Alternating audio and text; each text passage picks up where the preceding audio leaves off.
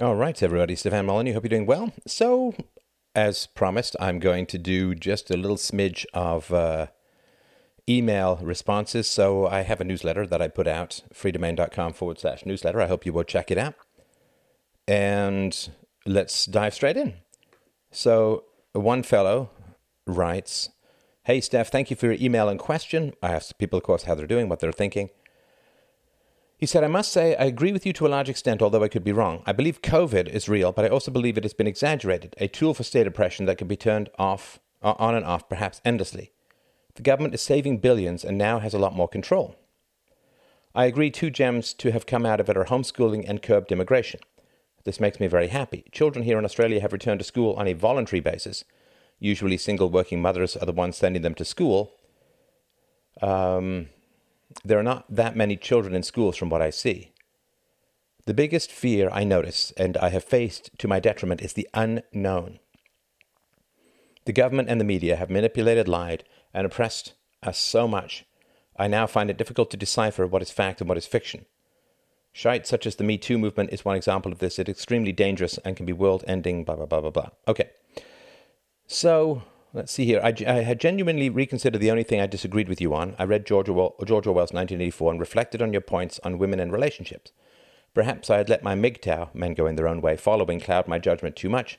Logically speaking, I can't see how a woman can't want to genuinely love a man as much as a man wants to love a woman. At 48, I may start to look for a woman again after 10 years of being a monk. I mean, who wants to go old alone? Uh, I practice your principles everywhere I go. I am vocal, and I do not know I do not bow to virtue signaling, Marxist culture, or its intimidation. I in fact challenge it. I take it apart piece by piece, and am never sick at sea. I have never lost yet, though it's not always easy. I know if I have met a psychopath to make a quick exit. So, look, COVID is a wild situation. There are a lot of minuses, obviously. There are some pluses. And in life in general, you know, I got yeeted off Twitter, but maybe that will extend my eyesight because I'm spending less time looking at screens. Could be like you got to try and find some positive stuff in the negative, in my opinion. You don't have to, but it is a value to do so, to try and find the silver lining in whatever storm clouds happen to be raging over you at the time. And yes, uh, mass immigration is to a large degree, not obviously completely, but to a large degree, is on hold. And I want you to know this is with all due sympathy to the significant suffering that COVID has inflicted upon people, particularly those with a number of comorbidities, as you've probably heard. And it seems to be taken as some big revelation that the CDC in America has released the fact that only 6% of COVID deaths are unrelated to what are called comorbidities, you know, like obesity or diabetes or hypertension, heart disease, or whatever it could be. And people are saying that this is some sort of revelation, but this has always been the case. It's what we've always known that COVID strikes people in ill health particularly hard. And so, with all due respect to the massive suffering that is occurring through COVID, if there was some politician who'd managed to get 40% of parents, or some person, doesn't even have to be a politician, who had gotten 40% of parents interested in homeschooling, that would be considered a great step forward, right? To those who want to keep people away from this sort of statist indoctrination camps, right? Similarly, if someone had, this probably would be a politician, but if somebody had been able to achieve a massive reduction in the mass migration that is, in my view, destabilizing a lot of the world at the moment, that also would be considered a rather significant win. And again, I, I don't want to say like it's a positive, but you do try and get the positives out of the negative situations as best you can. So when I got cancer, um, I vowed that, okay, well, I fought that can- cancer off, which is to some degree my prior healthy habits and to some degree um, the regimen I followed and to some degree just blind luck. But I said to myself, okay, well, I got cancer. Uh, you can see, can you see this? Yeah, you can see the scar here where it was removed, right? So I got cancer. fought it off. And so, what I'm going to do is, I'm going to go, in a sense, to the other extreme. I'm going to live even more healthy. I'm going to get a big ass Tilley hat and use lots of sunscreen and keep the sun off my skin as best I can. So, given that I'm half Irish and half German, not known for their lustrous tans, try and stay away, at least from skin cancer and things like that. So, I keep my weight down. So you can take a negative, even something like cancer, and say, okay, well, I'm going to try and turn that into as much as of a positive as humanly possible. And really, what else can we do? what else can we do in this world than try and extract as much gold from the rubble of our hopes as we can? Uh, I think that's, I mean, everything's a choice, but I think that's a fairly good choice to make.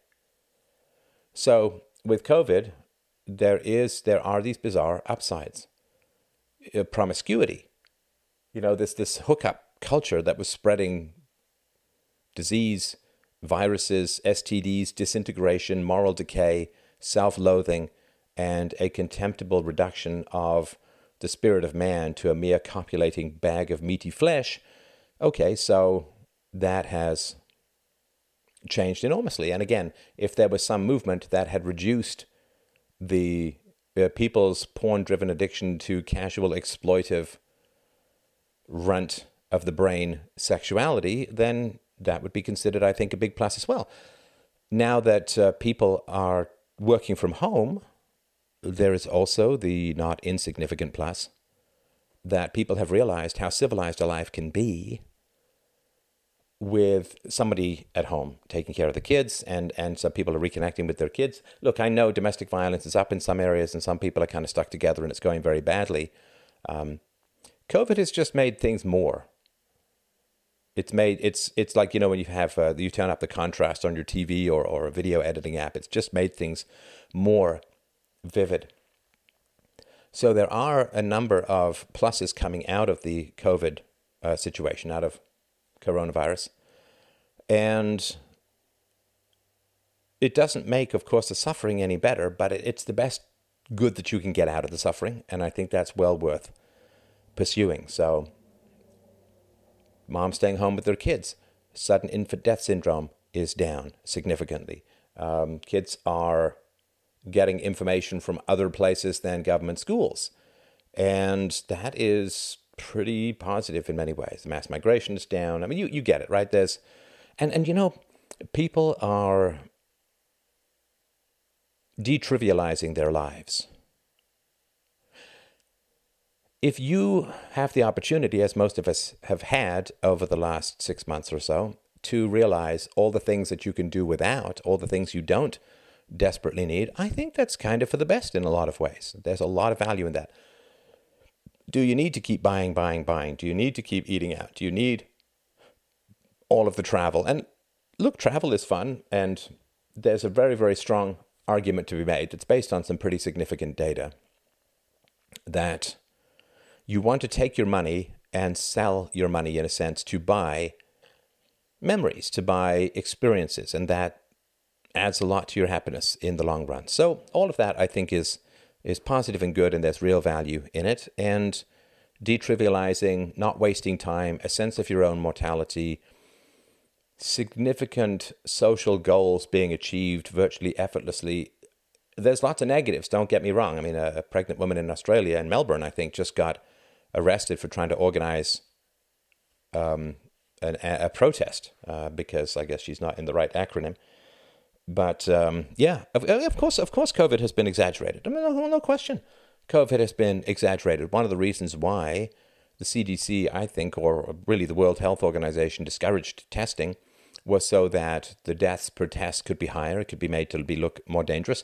Without a doubt, uh, Ferguson and the uh, Imperial College uh, in the UK um, has vastly overestimated the number of deaths and so on. Absolutely, there has been significant exaggeration, and people are hanging on to the six percent number, like, oh, well, if you don't have comorbidities, you're okay, and it's like, well, that's not totally true, although it's to a large degree true, but the fact is, and the reality is that what is it? Two thirds of Americans are overweight, and ten percent of Americans have diabetes. I mean, it's really, really important to understand that like half the healthcare costs are consumed by 5% of the population. I mean, healthcare costs are pretty cheap for most people and then ridiculously expensive for everyone else. And of course, those people are paraded by the media in order to get socialized medicine and so on. Because we've got this situation in society is really, really important to understand. If you really want to understand modern society, it comes down to one fundamental thing, which is no one who votes left can suffer. That, that's the basic reality. I mean, no one can suffer as a whole, although they certainly don't mind if some people, like myself, suffer uh, with deplatforming and so on. But no one who leans left can can suffer. Um, and that's a really uh, all of the demographics who vote left, they, they simply cannot be allowed to suffer. Now that partly is just you know buying votes and so on, but it's a more fundamental and deep thing, which is that the the the deficit, the government deficit in America is going to be like $3 trillion this year. Like $3 trillion. No fooling. $3 trillion. That is, that is like three minutes before the intervention financial situation. And Trump just said, uh, hey, no evictions, right? And because renters outnumber landlords, that's kind of inevitable. And if you ever really want to earn money, man, you try being a landlord. That's uh, that I, I put that out on Twitter before I was yeeted, and man, it's uh, it's rough. It's a rough way to make a buck and a half. So we can't suffer if people get sick. Just socialize the healthcare. Just put in Obamacare. Just if, if people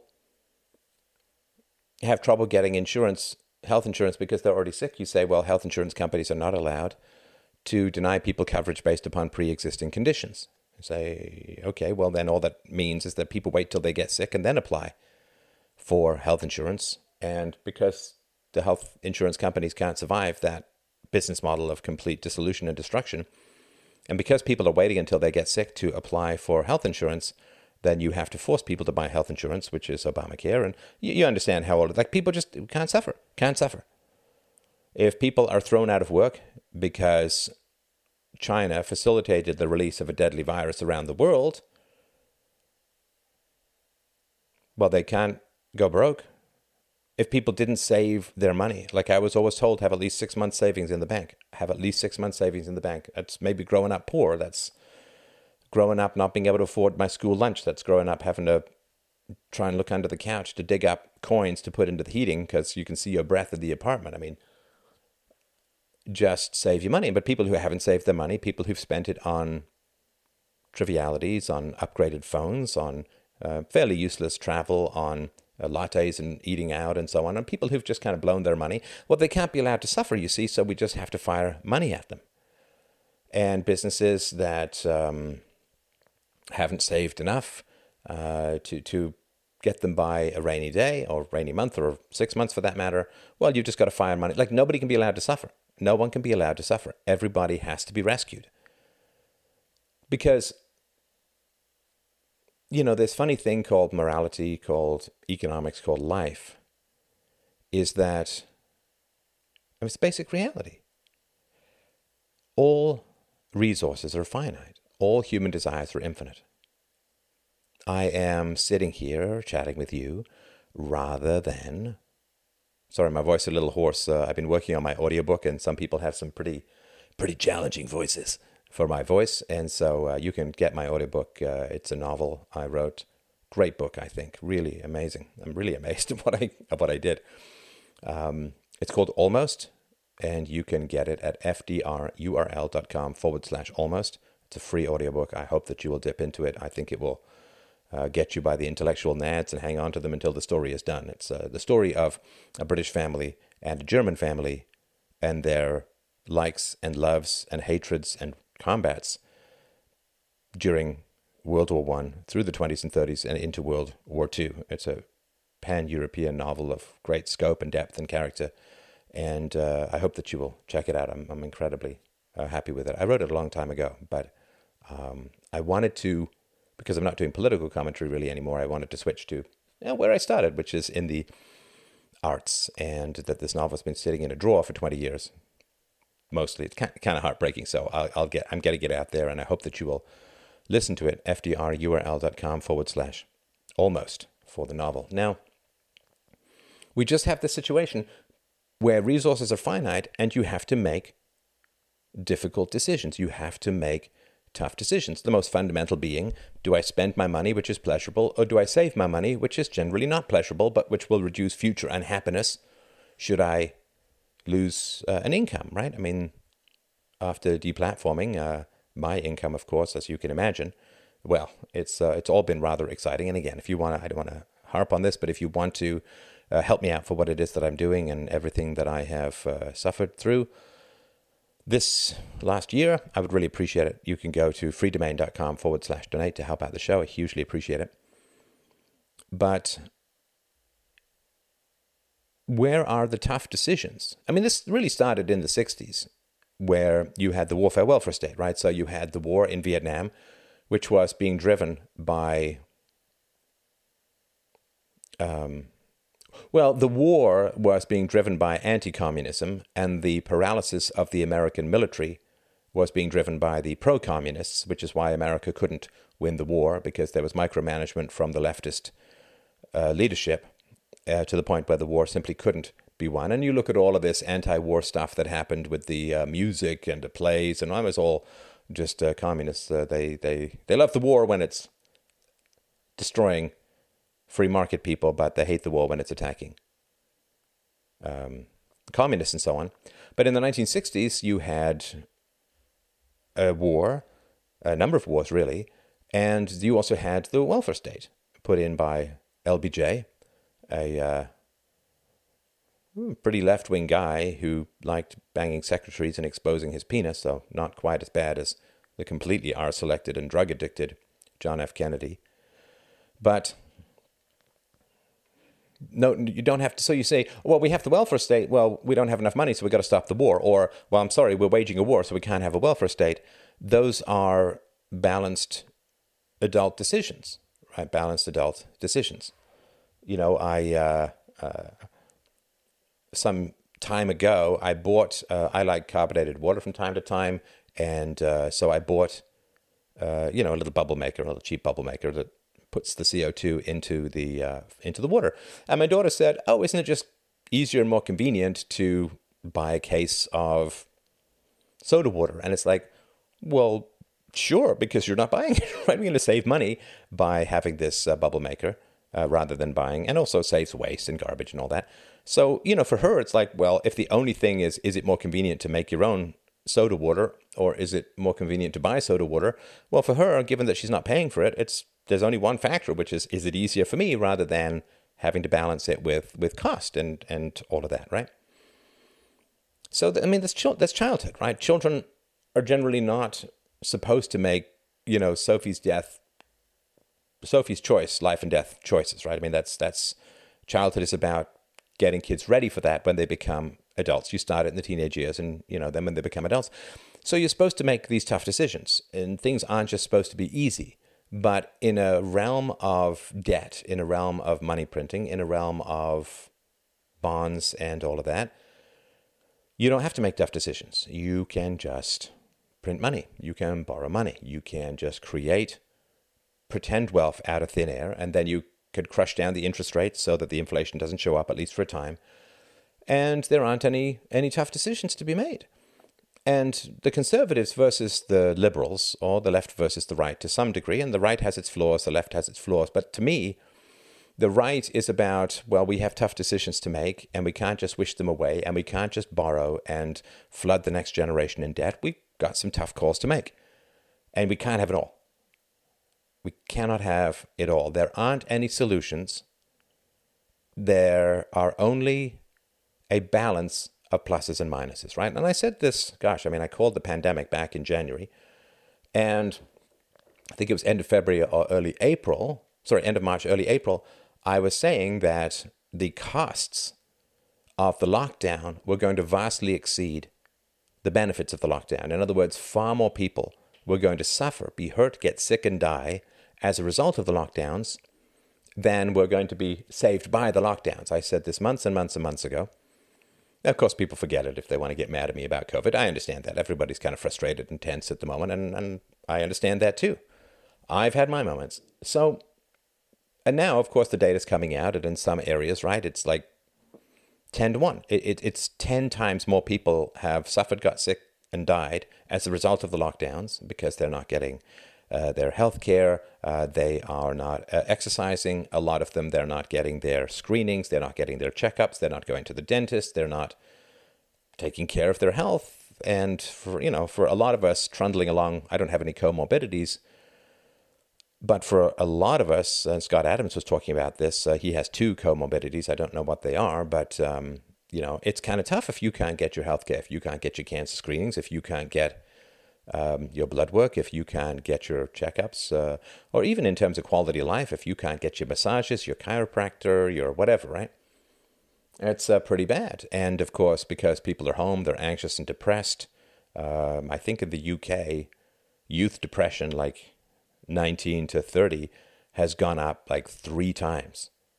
And it's really rough. And for people who are living alone, and you know, again, I say to my listeners, if you know people living alone, please give them a call, please give them a shout out. It's really rough, and opioid addiction is vastly increased, and that's partly because uh, people have to take more pain meds if they can't get uh, health care, and depression and anxiety, and it's you know uh, overdoses are up, addiction is up, uh, alcoholism is up, uh, child abuse is up.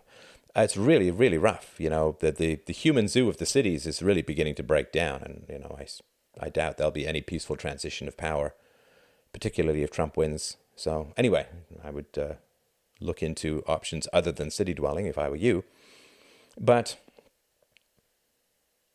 we just, we as a society, like, what is culture? What is, what are values? They are ways to organize the making of tough decisions the the making of tough decisions. I mean, just silly example, but I'm sure it's happened before.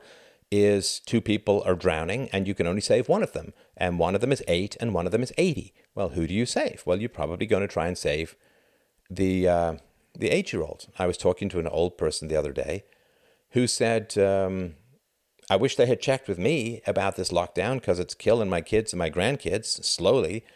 And I would much rather take the risk of COVID if I had the chance. I've had a good life. I've had a long life. I don't want my kids and their kids to get their lives ruined because of some illness. I, I would be willing to take that risk because I've had a long life and my kids shouldn't suffer and, and my grandkids shouldn't suffer because of that. And nobody ever asked me, though. They just shut everything down because we've lost the capacity to make tough choices. And we've lost the capacity to make tough choices for two reasons. Number one, the aforementioned sort of debt and money printing and so on, where, you know, if you're in a room with two people and the window's open, you don't have to make any tough decisions about who gets to breathe because air is functionally infinite in any non enclosed situation, right? You open a door or whatever, right?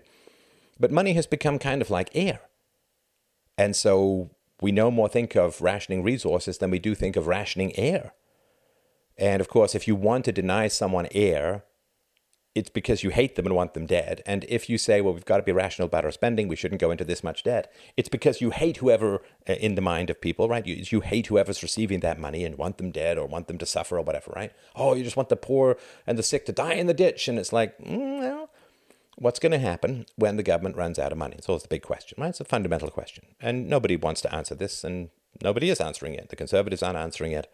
Uh, libertarians touch upon it. Socialists, are, uh, certainly Democrats, aren't answering it at all, right? Nobody wants to talk about that basic fact that, I mean, this was probably two or three years ago when I looked up the statistic, but every human life in the world was supported by 30,000 US dollars in debt. People have adapted to debt like fish have adapted to water, and what happens when the sea dries up? Well, it's not pretty. It's not pretty at all, right?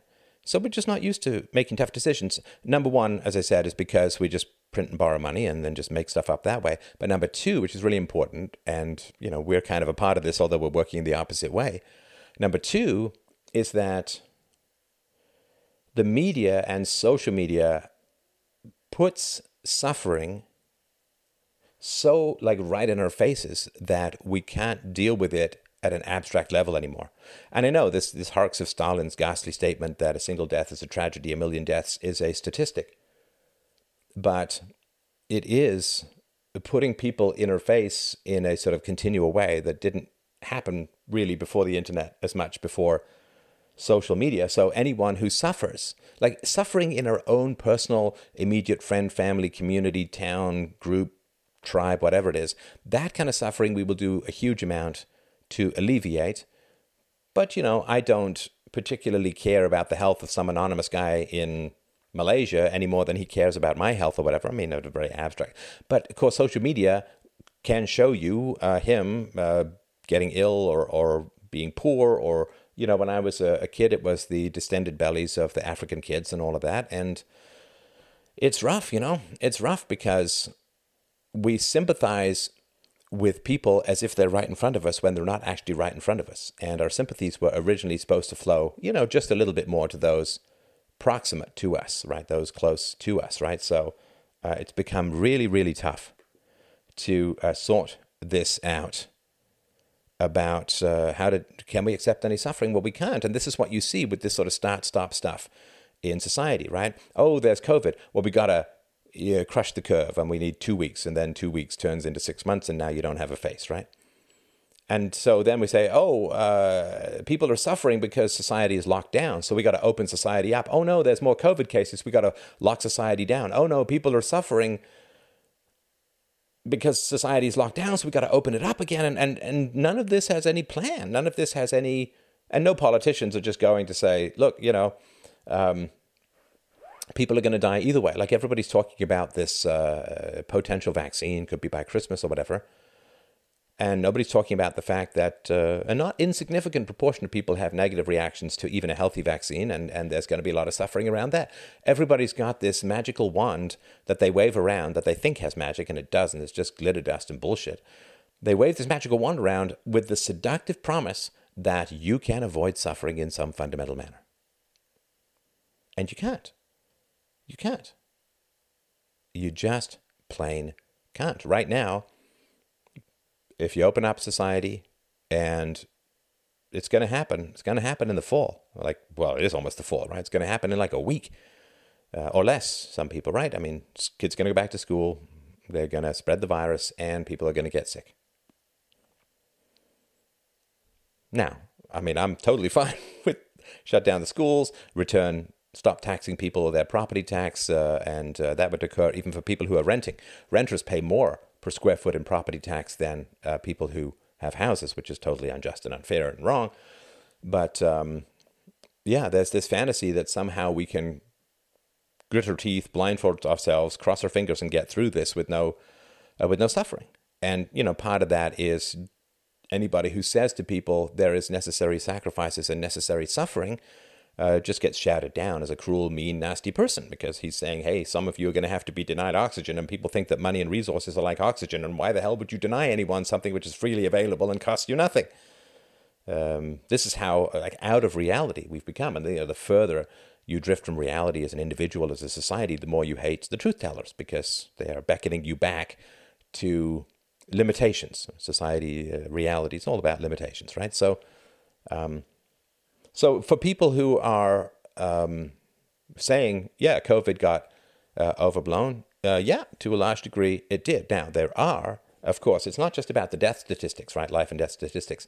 It is also about these uh, these long haulers, right? Five to fifteen percent of people who get COVID, they get brain fogs, uh, they get uh, significant exhaustion, uh, they get um, aches and pains, they get um, sleeplessness, uh, they have uh, migraines, headaches, and so on. Uh, and it can damage the heart. It can damage the, of course, the lungs and, and the kidney. I mean, it's it's a nasty burrowing specimen. It's not, you know. I think if it was just like, okay, you, you get sick for a week or two and then you're better, and uh, you know it's a bad flu and so on. I mean, yeah, I think obviously people say, well, but in the 1960s there was this terrible flu. It's like, yes, there was this terrible flu, but there was no social media, right? So we weren't all getting people suffering kind of jammed in our face every day. But uh, to me, the big concern with COVID is not the life versus death. That obviously matters a lot, but it is the long term symptoms of people who get really um, they're not they're not dying, but they're not really living either. That to me is a pretty terrifying situation. So that's a big uh, a big uh, situation. So let's see what else. Hi, Steph. Virus is real but not dangerous to children and not spread by the asymptomatic. There are inexpensive, cheap cures which of course are censored.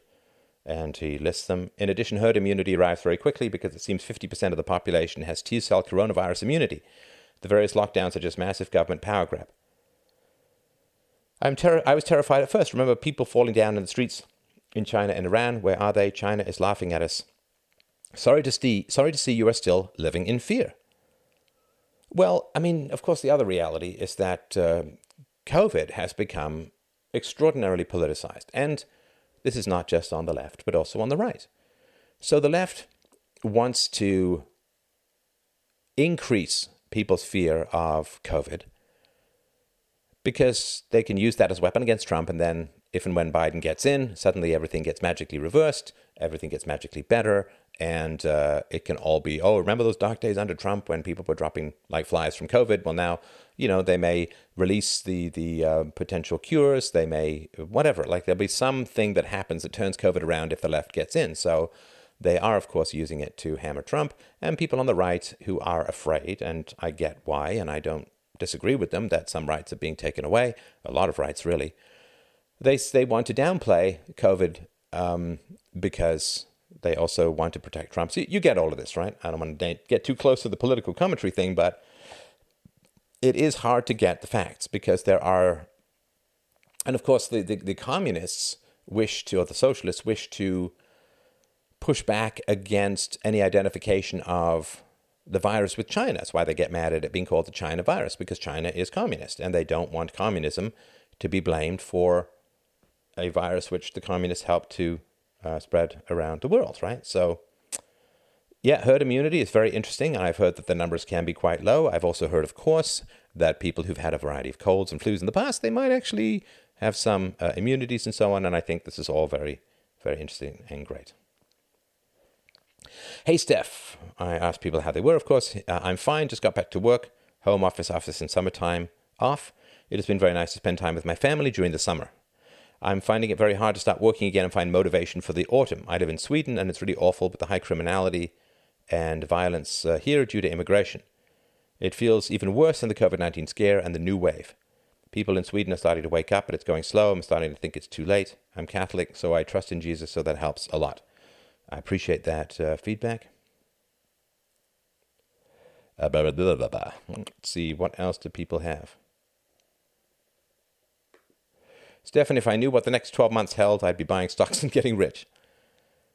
Uh, all I can predict is this Trump win in 2020 by either a narrow margin or a landslide victory, depending on how the riots go, escalation of violence in response, and myself moving back to Japan for a few years while my home cools down. Could be quite right. I definitely agree, says someone, with getting at least a month food. I can't afford the good stuff, so me and my fiance are buying what we can keep longer than three months. On the COVID dangerous, I've been in two minds. Well, I think that's true for most of us, right? The CDC said it was super dangerous, then recently said that it has a 99.98% survival rate. Admittedly, I got that from Crowder and not verified that, but will. Um, having said that, a janitor at a school near my area has come down with confirmed COVID, and they have not yet shut the school. Our politicians keep yo yoing on different parts of the phased reopening, and most people are getting sick of all the government regulations surrounding it.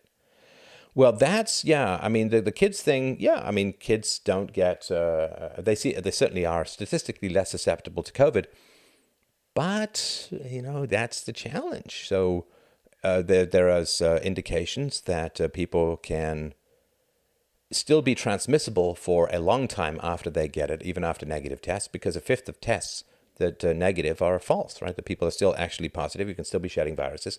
So the issue isn't are kids as damaged by COVID as old people, for instance? No, they're not. But um, kids are going to get together, uh, particularly in winter. And there was a dry run for this in uh, Israel, where they had kids uh, come into school. Uh, there was a heat wave. Uh, they um, closed the windows and turned on air conditioning because it was just too hot in the classroom and uh, yeah, they had to shut down a bunch of schools, and there was a bunch of transmission and so on. So the kids are going to get in together, particularly the younger kids, and they're going to spread the virus. I mean, that's going to happen, and then they're going to go home. Maybe there are old people living in the home, maybe a variety of other things, and so on. So, um, yeah, it's not so much that the kids are going to get harmed by it; it is that uh, that is the spread, uh, the spread factor. And, you know, maybe at some point there will just have to be a sprint to herd immunity, but I don't know how well herd immunity is going to last, given that coronavirus is uh, pretty muta- mutation friendly and therefore immunity unfriendly in the long run. All right, so let's do a couple more. And again, thanks everyone so uh, much. Thank you, Mr. Molyneux, or Stefan if you prefer. Know that I appreciate your work and will donate in a few minutes to support it. I am currently watching your discussion with Dr. Walter Block, which is excellent so far. Yes, he's, uh, he's great. So uh, thank you very much, by the way, for your donation and your support. It's uh, very, very helpful. Hi, Steph. I've been watching you for some time now and find your videos fascinating, informative, and in many cases reaffirm my own thoughts on many of the subjects you cover. Your eloquent use of the English language in debates has helped me when having similar discussions with friends, family, and members of the public. On COVID 19, I was very much with you at the start that lockdown and throwing caution to the wind was the proper thing to do. Uh, I get the lockdown thing. So, just for those of you who didn't, you know, maybe hearing secondhand what my arguments were, my arguments were no, I didn't think the government should shut things down. I did think it was worth staying home, not traveling if it was possible, because we didn't know what we were dealing with when it came to coronavirus. I have my strong suspicions that it was man manipulated, man made, or, you know, and that doesn't mean it was released on purpose, but I'm, I'm pretty sure that uh, this thing did not come from pangolins or bats uh, 800 miles away or anything like that. I mean, the fact that it emerged right next to Wuhan's China's only level four weapons lab. Come on, I mean, this is not not brain surgery, right? So we didn't know what we were dealing with. And as a weapon, as you can see, if it was a weapon, it's a pretty good weapon, right? Because, I mean, SARS back in 2000, what, 2002, 2003, SARS was nipped in the bud pretty quickly, but SARS only got to 26, 27 countries. And um, with SARS, when you got sick, I mean, you couldn't get out of bed and you weren't really able to transmit the virus before you got sick. Now, the, the problem, of course, with SARS CoV 2 is that you are asymptomatic for a week, two weeks while shedding the virus before you get sick, right? So, as, and, and again, there is this issue of the long haulers, right? The long term damage, which will take a long time to figure out. It's going to take a long time. It's like when you first get your suspicions about smoking being bad for you, it's going to take a long time to prove that case, right? Because we still only have seven months. I mean, you can't really count December, January because that was largely covered up and suppressed, but we don't have much data when it comes to the long term effects of COVID, right? We do know that there's reinfections. We do know that there seem to be relapses for these long haulers. We don't have a lot of data. And so, coming to conclusions about what the long term effects of this are going to be is with all apologies to my teenage listeners, it's premature, right? It's premature. So I never said that the government should lock down the economy. I'm an anarchist, for heaven's sakes. I'm a voluntarist. I don't want big government programs, lockdowns being one of the big government programs I don't want. So uh, I said, um, yeah, let's try and crush the curve and see what we're dealing with here. Uh, and um, but no, I never wanted the government to do it. Of course not, right? So on COVID 19, uh, so in, in all honesty, I very quickly realized in the majority of cases the infection was no worse than a case of seasonal flu. Yes, I believe it to be a new virulent virus, but isn't it the case we have to live with these and adapt, not go into hiding? Yeah, I mean, for sure. I mean, there's no putting the toothpaste back, back into the bottle or the toothpaste tube, right? My guess is, yeah, there'll be some levels of herd immunity. There is going to be a second wave, there'll be a third wave, and it's going to sink into flare ups and it's going to something we're just going to have to get used to and deal with like we do with the cold like we do with the flu although it's worse than both of those in my opinion. So it's just going to become a permanent part of our human landscape and it's really sad. I mean i think about my daughter and the future life that she's going to have to face with limited travel with a fairly crippled economic uh, opportunity uh, situation and and so on. And, you know, it's really, it's really sad. And, you know, we're still in, to a large degree, the denial phase of this. And I get a lot of this from emails. I'm not talking about this guy in particular.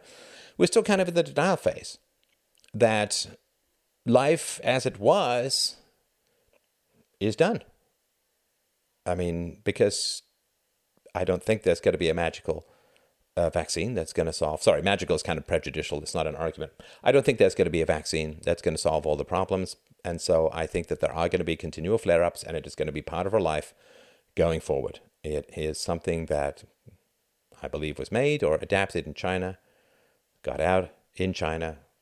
China f- denied that there was human to human transmission. And even after the World Health Organization was warned by Taiwan that China knew that there was human to human transmission, uh, China let uh, people flow all over the world. They shut down internally people from Wuhan, but they let all those people for Chinese New Year flow all out into the world and against the most solemn and fundamental treaties that people sign. People think tariff treaties are important or reciprocal uh, tre- uh, uh, uh, agreements regarding justice and all of that, extradition treaties. Those don't think don't mean anything. They're completely irrelevant.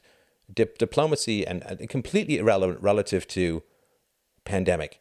The pandemic treaties are the most solemn, fundamental, and essential treaties that countries ever sign. Ever sign. And I remember, of course, people went nuts when Trump pulled America out of the Paris Accord. Oh my gosh, solemn treaties, blah, blah, blah. Oh, come on. I mean, look at the damage that this illness has done. And some of that damage is because of the state, and some of it is just because it's an illness, right? And it's amazing. Um, it's amazing that, uh, well, we've got to figure out some way to deal with this. You know, it's like some guy stabs you in the back and you just wander around trying to figure out how best to deal with the stabbing and completely forget about the guy. I mean, it's just wild. But this is the unreality that we, uh, we are dealing with uh, and trying to deal with and trying to bring back reality to people uh, is really, really, uh, it's really tough.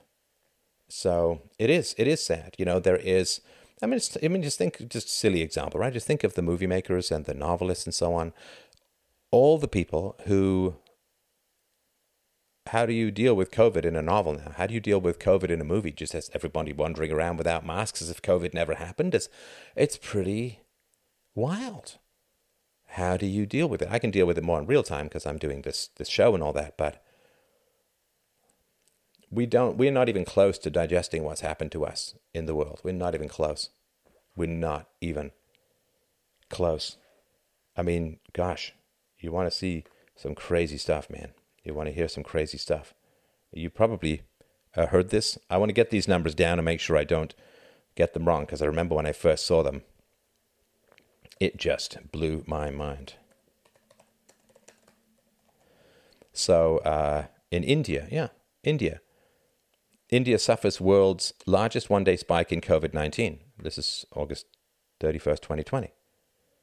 India registered 78,761 new coronavirus cases on Sunday. The biggest single day spike in the world since the pandemic began, just as the government began easing restrictions to help the battered economy. And India has been reporting more than 75,000 new cases for four straight days. And that's pretty. now, of course, COVID also hits the West harder than the developing economies. It hits Japan harder than it hits uh, other places. Because it's so harsh on the elderly, then the people, uh, uh, the, the civilizations, the, the countries that have an older population, they're going to get hit disproportionately hard. And this is, you know, the great pendulum of history that we have an older population because we went to hedonism because we have a lot of debt and um, because there's a whole anti-natalist thing in the media uh, and academia and uh, the, as a whole. And so we have this aging population to a large degree because we had all this wealth and therefore can afford to support and keep alive an aging population. And now the aging population is under the most threat. So, and the, the aging population has to a large degree been sustained through socialist policies, and then a socialist slash communist country like China released a virus that's harming the elderly the most, who have themselves relied upon socialism the most. It's uh, it's pretty, it's pretty wild. So as far as at risk goes, um, it's not just the flu. I mean, th- this thing has hooks like these ACE2 receptors that, that, that plug into just about every human cell in your body. It's a very, very big deal. It's a very, very big deal. All right, let's do one or two more. Let's see here.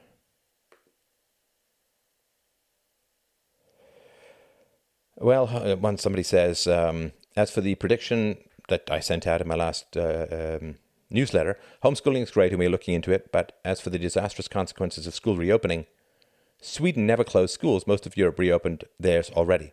While infection rates climb ever so slightly, controlling for increased testing, the death toll barely moves at all. Thus, the mortality rate also drops by necessity.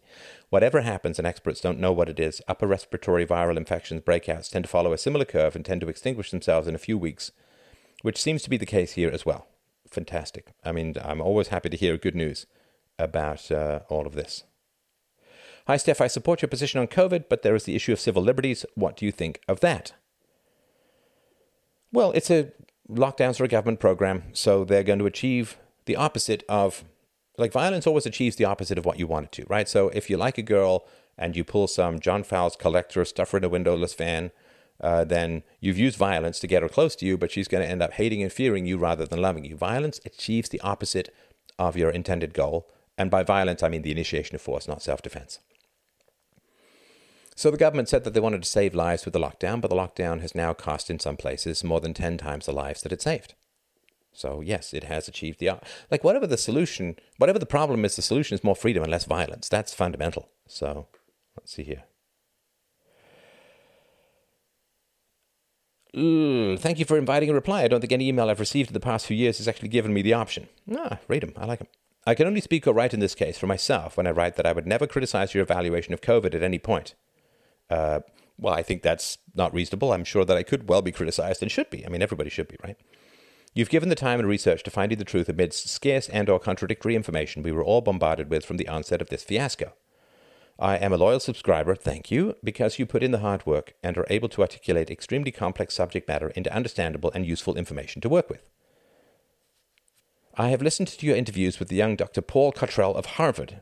Uh, he's uh, working on his MD, but he's not a medical doctor as yet. Excellent guest to have in this topic. I'm still confused as to the origins of this virus. Has Paul concluded absolutely that this virus was man made?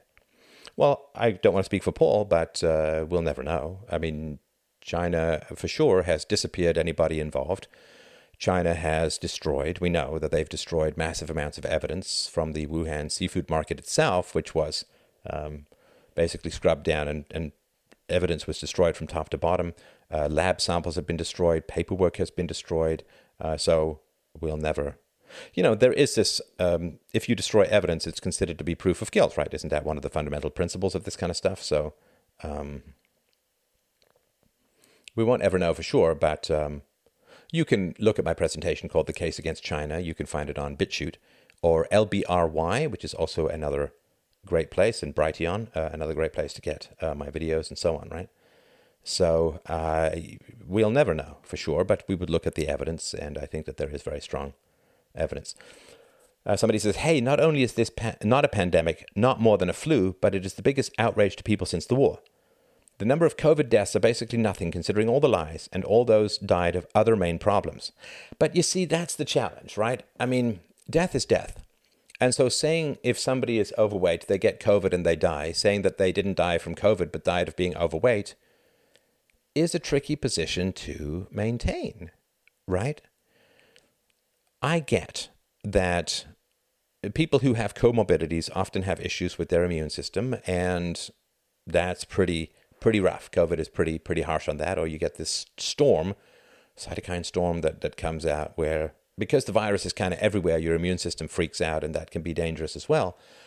But saying, well, a fat person got COVID and died, and therefore it's not COVID. I mean, the fundamental question is would they have died otherwise? Now, there is, of course, the, the basic fact that over a six or seven or eight month period, people over 80, some proportion of those people are going to die just from old age anyway. And people are working through the statistics of what are the excess deaths that have occurred.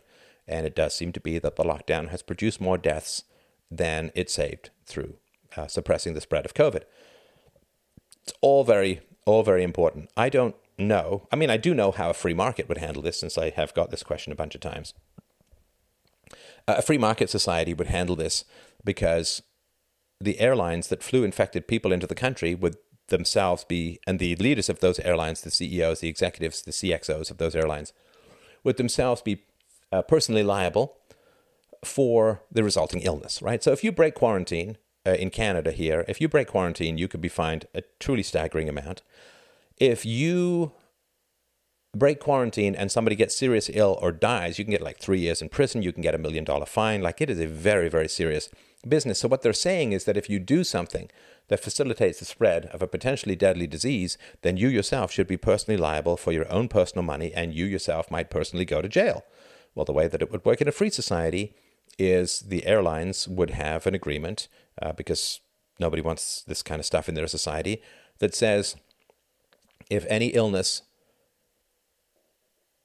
comes into the country through your airline, of course, the people who flew would themselves be guilty, but you, as the carrier, as the driver of the getaway car, so to speak, would also be. I mean, you'll have to be in the bank to rob the bank to be liable for it, because if you drive the getaway car, you're liable for that, right? So the executives of the airlines would be responsible for that, and therefore they would have a strong personal lose your house, go to jail financial incentive to make sure that the illness did not come in. And if there was illness in a country, then people would be paid to get tested and they would be paid good money to be quarantined. They'd be put up in uh, wonderful hotels. Uh, they would get great meals. They would, they would try and make it as pleasant as humanly possible because the economic cost of housing people who got infected to the point where they're no longer infectious is far less than allowing the disease to spread. But of course, nobody in the airlines, nobody in the government, nobody domestically, nobody overseas, nobody is going to lose their house or go to jail for facilitating the spread of this disease unless you happen to be a private citizen, in which case you could conceivably be in trouble, and probably it will happen at some point. They've started finding people who've had big uh, parties and so on. But it's lack of accountability. It's complete. Like we teach our children personal accountability all the time, and we have a society where the elites have no personal accountability for anything that they do, and in fact, they gain right? They gain from these kinds of things with additional power. Not the airline uh, leaders, of course, but uh, yeah, that's uh, kind of uh, kind of important. Let's see here. Let's do one more. Do one more. One more. Uh, so somebody says, I am not one who has condemned you for your predictions way back in the early part of this year. Of course, no one was going to get this completely right, and even you said from the get go, I hope I'm wrong.